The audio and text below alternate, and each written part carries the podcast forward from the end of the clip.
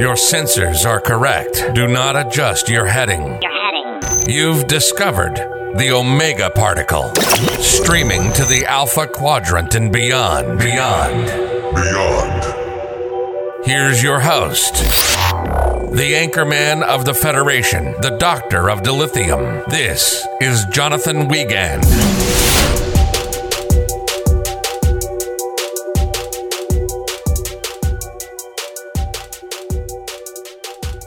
Welcome to the Omega Particle Podcast. I am your gracious and humble host, Jonathan Wiegand. And boy, do we have a lot on the docket today.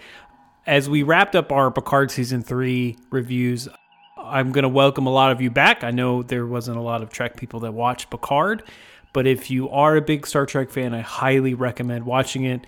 It's probably the best new Trek, honestly, since First Contact. That's what I'm thinking a real quick side story. Something crazy happened to me, and I've been telling Luna about it, maybe some close friends. So late last night, I was uh, about to come back and record and get this episode out, and then I actually saw something in the sky. and I never thought I would have that moment where I'm like looking up at the sky and seeing, is that is that a UFO? It was a long, like probably 50 or 60 bright white lights in the sky going in a single file.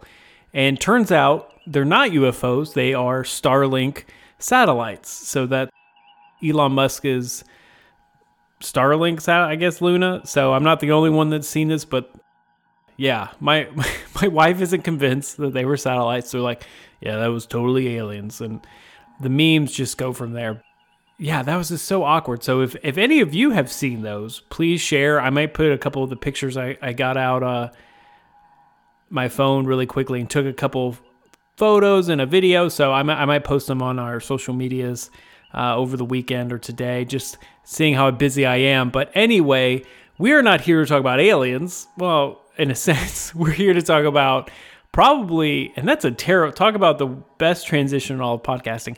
We're here to talk about probably the most important, impactful, and prolific episodes of Star Trek. And I don't think it's a stretch at all to say that. I don't even think it's a stretch to say it's some of the best in television. Um, so we're going to be discussing an episode, as you could probably tell by the podcast title, you know, that transcends, you know, the boundaries of science fiction and really delves into like some profound social commentary. And of course, those in, in the know already know we're talking about the famous DS9 episode Far Beyond the Stars. And a lot of people, especially recently, kind of I feel like have forgotten, you know, that Star Trek has always been, in a way, social commentary on things. Going back to the Vietnam War, race relations, you know, they've always held a mirror up to us and that's a saying that we're going to be uh, repeating a lot today is is how Star Trek really holds a mirror to us. And even from the very beginning you know if you if you research and look you know the portrayal you know of race really stands out as a bold and visionary approach in the mid 60s with the casting that Gene Roddenberry did. You know he presented a very diverse and inclusive future. And I mean the franchise has really challenged and inspired audiences to vision a world, you know, where where race and ethnicity really don't have any more boundary on humanity, no longer divide humanity. And not only did it like showcase that, it actively worked to break racial stereotypes. So one of the most notable examples of that is character Lieutenant Uhura, played by Nichelle Nichols. Uhura was a skilled and respected officer, and you know, div- defied a lot of the prevalent stereotypes about African American women in the media at that time. I mean, her presence was competent, an influential character, you know, and inspired many viewers, you know, like Stacey Abrams, some astronauts to kind of pave the way for greater representation in future television shows, but also greater representation in, you know, politics and in the outside world.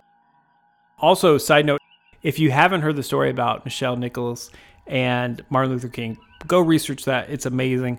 I'm trying to keep this episode somewhat um, time sensitive.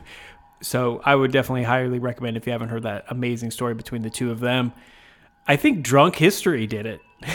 Luna. Yeah, I think Drunk History did it. So go check that out. But ever since, you know, I started the podcast, I really wanted to do a kind of review and breakdown of this episode. And I think now is the perfect time. You know, um, right after the Picard final, we had such great Star Trek. I think this is a, a beautiful way to follow it up. And now, I mean, I, I kind of wanted to go over a little bit kind of the history and, and what has happened before in prior Star Treks. And even now, like, there's things like trill and gender diversity and stuff like that on the newer Star Treks. And so again, it's pushing that boundary and what makes people uncomfortable. And I think sci-fi is uh, okay when it does that. And I think it's best when it does that. But before I get into this episode, I do want to offer a disclaimer of sorts, and I have to kind of treat this subject matter and um, you know the history that we're going to be talking about with a lot of sensitivity and respect. Um, now, I grew up in the poor white Appalachian Mountains in Kentucky. And I mean, there's a lot of times like that hardship that we had, you know, growing up without food, but that was mainly because my dad didn't want to work. But that's another story. But, um, or even having like clean clothes to wear, you know, that's kind of my background on where I come from and, and really what shaped my lens for the world. Now, I don't understand what it's like, you know, to have like race barriers or systematic issues against me, and we can argue all that, but that's not the podcast that we have here today. Today, we're just going to be talking about the segments for this episode. Kind of want to lay some truth down and hopefully get this episode off right and give it everything it deserves because, you know, like I said, the best science fiction holds a mirror up to our real world, and there's no other piece of sci fi that does that better than this episode. So, all right, we got all the disclaimers and backstory and out of the way. So, Luna, let's light this candle.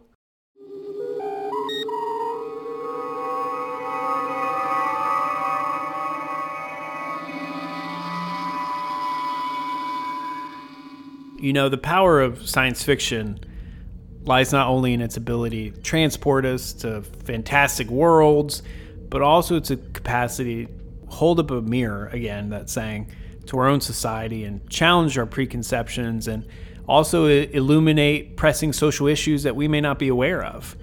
And one such masterpiece of storytelling that does that is this DS9 episode, Far Beyond the Stars.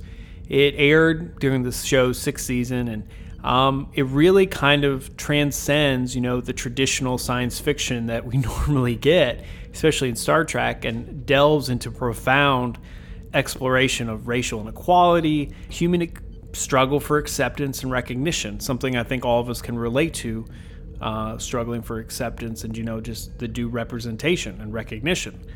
One of the most striking aspects of this episode is its unflinching portrayal of the deeply ingrained racism and prejudice that's permeated American society during the 1950s.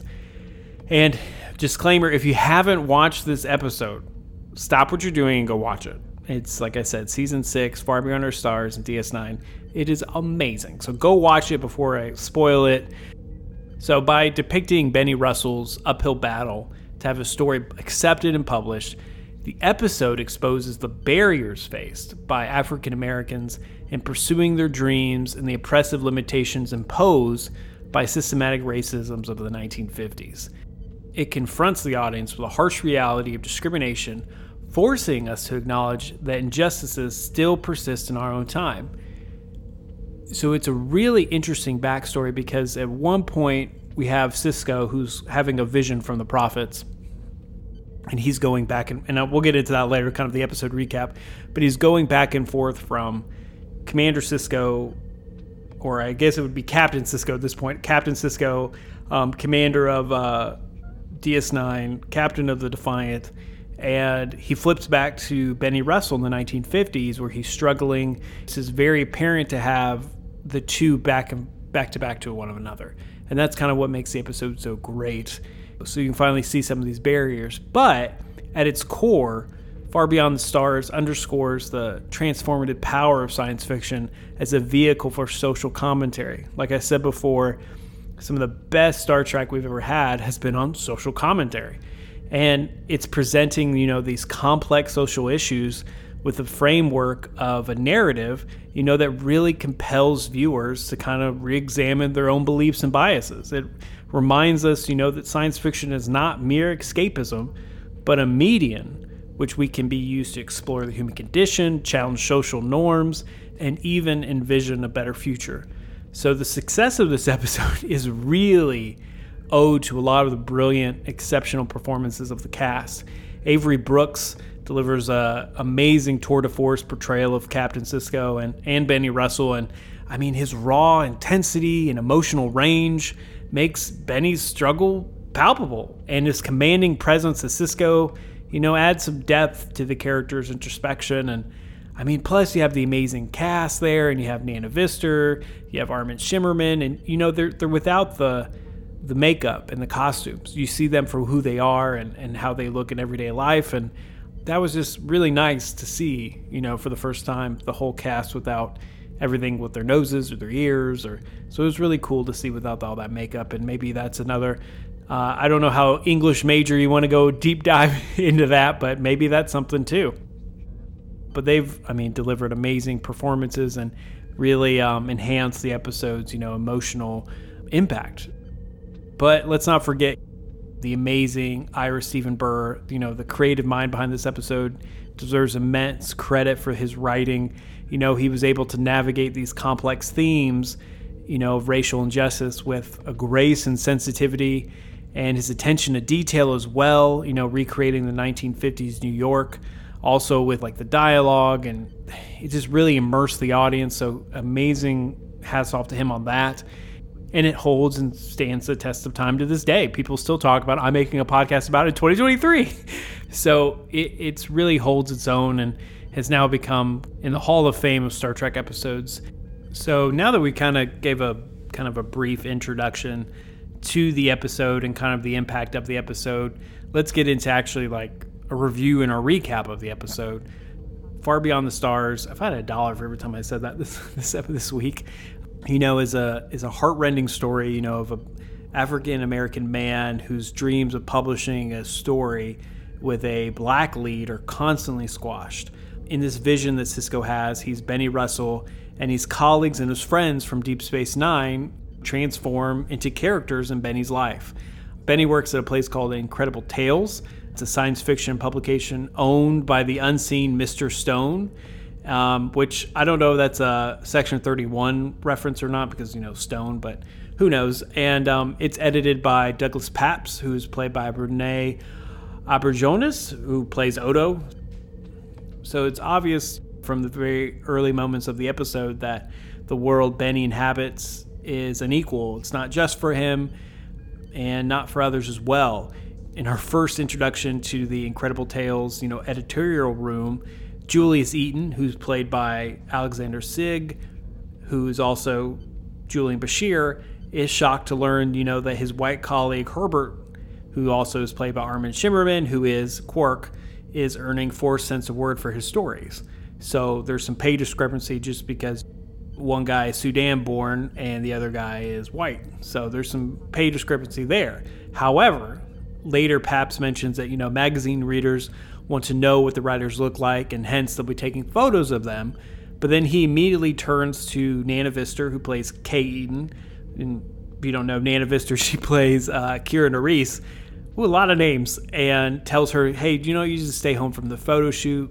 Kay's a female writer who writes under the ambiguous moniker KC Hunter, you know, to hide her identity in this episode. And do you know, fun fact, that's a direct reference to one of the original Star Trek writers, DC Fontana, who had to do the exact same thing. So I think they did that on purpose to kind of show homage to her, but also kind of show how far the franchise has come. And obviously, you know, Kay is rightly incensed and super pissed, but then Benny asked if he should stay home as well. But a lot of people have said, and myself included, it's kind of interesting that Pabst, you know, the editor, asks, doesn't even make the request to Benny. It's almost as though Benny's absence and is a given, and he doesn't kind of deserve the same courtesy. And it, it's almost like, yeah, you're gonna have to do that. You're just gonna have to stay home. I don't even have to ask you because you already know. And he says the reason why is that he wants his readers to think of everybody as white that we don't want our readers to think of you as a black man. We want them to think of you as a white man. So we're not going to change their mind by having you in the picture. There's a lot of on the nose moments in this episode, and that's obviously one of them. A running theme of this whole entire episode is Willie Hawkins, who's played by Michael Dorn, who plays Worf. He kind of goes into what's it like on the baseball diamond, you know, and he's kind of a professional baseball player and He's clearly doing better for himself than Benny because, I mean, he's very sharp dressed. He has a lot of money. They make that apparent. But even though he's a renowned baseball player, Benny's girlfriend, Cassidy, or Cassie or Cassidy, gosh, they didn't really try with her name, uh, asked why Willie hasn't, you know, moved uptown because he's got all this money. Willie explains, you know, I'll never be accepted in the city or treated like an equal, so I'm not going to move uptown because people don't treat him that well. And it's not nice. So, again, this is showing that the racism permeates every echelon of society, you know, as Willie's story demonstrates. So, even if you're a star athlete, you know, you still don't have it, and you still don't have the respect and admiration from his uh, people, but also treated like an equal. And then, as Benny's case, who's kind of the struggling writer, he doesn't get it either. It kind of goes against everybody. And I, I, really feel like, you know, the, the crap that Benny has to face at work are only compounded by the political situation that goes around Benny that we see. So Benny lives in a predominantly black neighborhood uptown, and the residents are often plagued by police brutality and uh, discrimination by them. And they even got the um, two cops in this in this episode, Officer Malenke and Officer Ryan are played by uh, Weyoun and Dukat. So, little crazy story about that. So, they got the villains in the show to play the villains um, and the police officers. So, they, again, very on the nose, and they accuse Benny of stealing a sketch that belongs to him and even threaten to arrest him. And what Benny has sketched is DS9, is the space station. And so they threaten to arrest him, and, you know, there's just showing, you know, the excessive policing, the threats and the violence that come about by that. Far Beyond the Stars came out in 1999, and yet it still feels kind of like a reflection of today, to be honest. So those kind of evil villain um, playing cops become trigger happy and eventually shoot Benny's friend Jimmy, who's played by Cirroc Lofton, who is played Jake Sisko. So a hustler, or you may say, or may not have been. He was breaking into the car, but instead of simply arresting Jimmy, cops just shoot him and when Benny intervenes, they almost beat him to death. So again, it's just this over policing overly violent responses when it's not required. So again, this is 1998, but it still permeates society today, uh, 25 years later. So Benny ends up recuperating at home for a few weeks after these like life, like almost life-altering injuries, and simply you know because he was interfering between these two cops and Jimmy and it's really sad. So, again, some of the best ways science fiction can hold up a mirror to our lives and kind of comment on social issues and social justice problems that we have in today's society. And that's exactly what this episode does. Benny's being underpaid, he's underappreciated, all simply due to the color of his skin. Um, he's dealing with police harassment, he's losing friends, almost his own life to police violence. But the theme of the episode isn't simply a showcase of racism. It's not just, hey, racism sucks and is bad. It Star Trek has always been about projecting hope into the future. And the episode is ultimately about a dream, and those dreams are eventually allowed to come true. As we mentioned before, Benny's a writer, and when he's struck with inspiration, he creates this sci fi story about Deep Space Nine and the story set in the future with a black captain, and um, about how you know he's in charge and that there's no racial inequality there's no it's all based on merit not on skin color not on prejudices and his colleagues are enveloped but you know his editor pabst is unmoved he likes the story but thinks it's believable isn't really believable because the hero is african american but uh, people from mars are believable but a black captain i mean the back then if they had memes you know the, the memes would write themselves as an editor and the man who has to answer the higher ups, you know, Pabst is very cautious. He's a gatekeeper, you know, curating what the audience will enjoy without giving them a choice of what they want. And Pabst believes that the DS9 story could be incendiary, could turn violent in some ways. The Incredible Tales team turns and comes together kind of to help Benny out to suggest alternatives. And they finally conclude that, hey, maybe Benny should turn it into a dream. And even Pabst is convinced by the change and promises to pay Benny for the story. It's like, hey, you just got to make it a dream, don't make it real life. And that doesn't work out. However, in the end, um, the issue with Benny's story is quote unquote pulped by Mr. Stone, and Benny is fired. So for 15 years, that's how long he's worked in Incredible Tales. He's been trying to get his big break in writing, and just when he thinks he's made it, you know, he's made a difference, the powers to, to be, you know, destroy his dreams. And interestingly enough, Albert Macklin, who plays Colm Meaney, who also plays Chief O'Brien, sells his book to the publisher while Benny's recovering from his injuries, even though his, you know his stories haven't been as resoundingly well received as Benny's.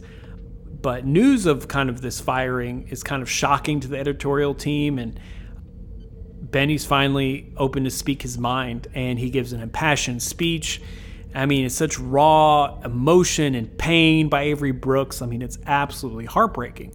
And we'll play a little bit of that at the end of the episode. We have a surprise, so we will play a little bit of that at the end. And I mean, he's a human being who wants an equal chance to tell a story, to share an idea, to dream. And he pleads with Pabst and pleads to Mr. Stone and the viewer to kind of see a future where black people are leading characters in the story, where they can, you know, simply just exist and participate. You know, watching this episode now um, feels particularly important in today's current, you know, discourse surrounding all of these genre properties. You know, we we have a lot of people in media that are changing colors or adding black actors playing elves in the Ring of Power or the or the Little Mermaids like now black. I'm like, who cares? You know, I, I don't I've never bothered me. I feel like an episode like this demonstrates how dehumanizing it can be for entire communities to be erased from entertainment, to not have any representation and so I've never really had experience that. I've always, I mean, white people are everywhere, so in media, so I've never really had to experience that. But I can definitely feel how that would not be encouraging or like uplifting. And so, of all the characters in the 1950s timeline, Jimmy, again, who plays by uh, Jake Sisko, is super cynical. He constantly mocks Benny's science fiction writing because he doesn't ever believe that we'll be a future where you know African Americans will be on the moon. He's just kind of like just speaking what he thinks. And despite being a young man, Jimmy can't imagine such a world because he has no context to dream big. Uh, he doesn't have stories and entertainment that show him, you know, he belongs in space too. And that's the fight, you know, that Benny and is constantly fighting for, and, and all creators are constantly fighting for is showing that, you know, hey, we belong here too.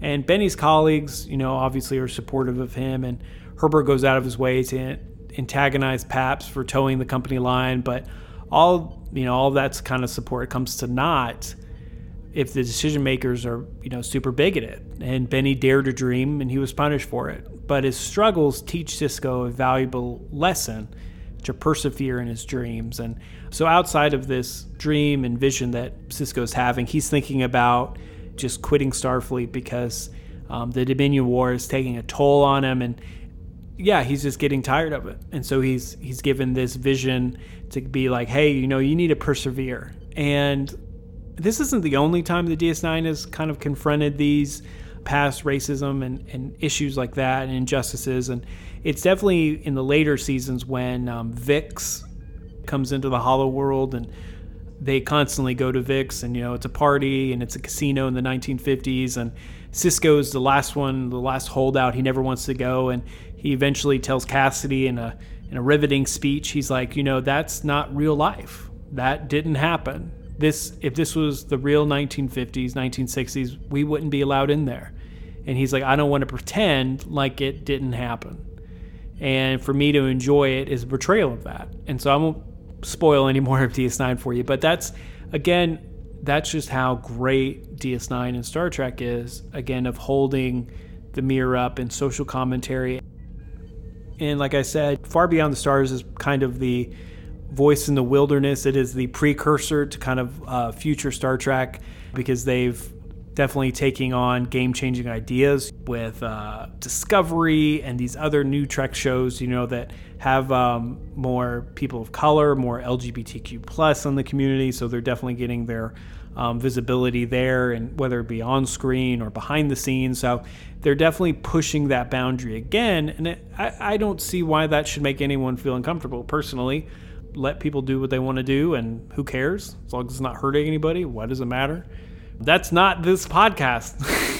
Luna's looking at me with a raised eyebrow. This is what we do. No. But, um, you know, just at a time, you know, when we have, like I mentioned before, the issues with New Trek and people having problems with it, or Lord of the Rings, or The Little Mermaid, you know, it's, I feel like they're being attacked for having a representative cast. I think Far Beyond the Stars is a powerful reminder, you know, that it doesn't really matter, you know, what genre types have always been. It's okay to change things around a little bit.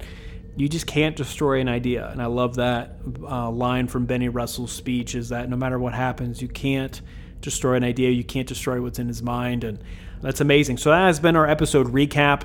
And thank you going along for the journey. Um, I know it's been a little bit uh, unusual territory. We don't normally talk about social commentary or issues like this on the show, but I thought it was important to shine light on and, and discuss. And this is one of the best episodes, if not the best episode in Star Trek and all of sci fi to do that. Now, like I mentioned before, we do have a little bit of a surprise. So I found this old, old interview from 1998, and it's a three minute, like, quick snippet of an interview with Avery Brooks, you know, talking about the episode because he directed the episode too.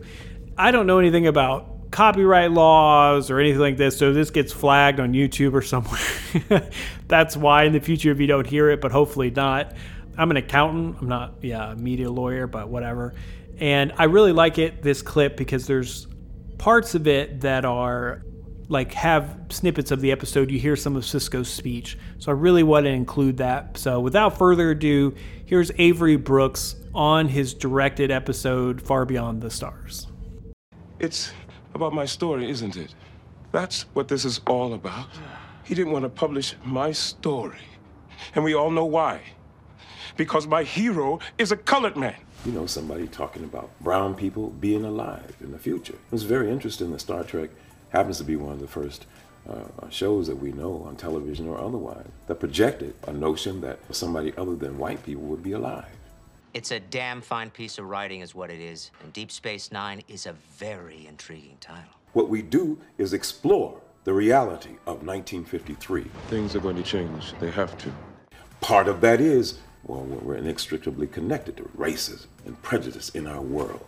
We must work harder at it to eradicate it but it's there. Every time I achieve a real victory, something like this happens, and everything seems to turn to ashes. Now we're back in the world where we live and breathe. The fact of the matter is, because we go into another period, well, you get a chance to see virtually everyone with no makeup on. Kira without her nose, Dax without the spots. You get to see Armin as Armin. So you get a chance to see what they do. What's wrong with that? Sisko, you know, as a character named Benny Russell. And you see him in 1953 as someone else. He finds himself in this other person's mind. Surprised? When you think about sci fi and the advent of sci fi when it becomes mainstream, that's circa 1953 when all this stuff really jumped. The notion is that, you know, he's a writer and he wants people to deal with what, how he sees the world. And indeed, the world is not particularly ready, you know, to see in the mainstream of it. Sorry, Benny, I wish things were different, but they're not. Wishing never changed a damn thing. In a way, it is the affirmation and a renewal of faith that there is a way to elevate the conversation, even in television. There is a way to tell the truth no matter what the circumstance is, no matter what the constraints are. But you cannot deny Ben Sisko exists. That future, that space station, all those people, they exist in here, in my mind. I created it. I hope there's something liberating about it, if anything, that we investigate people's lives. And we see that, you know, in this case, that Benny Russell decided no matter what you say, you can't do anything, you know, with what's in my mind and what's in my heart. And that sooner or later, the people will rise, the thought will rise. What are you going to do? The only thing I can do, stay here and finish the job I started but the people watching it complete the thought. And that's the beauty. What they carry away will be the thing that lives in the world. Watch it till the end. For all we know, at this very moment, somewhere far beyond all those distant stars, Benny Russell is dreaming of us. Well, I don't think I can say anything else that could top that. So we are wrapping up review and breakdown of this uh, famous, famous uh, Star Trek episode, Far Beyond the Stars. And thank you so much for listening. All right, Luna, let's light this candle.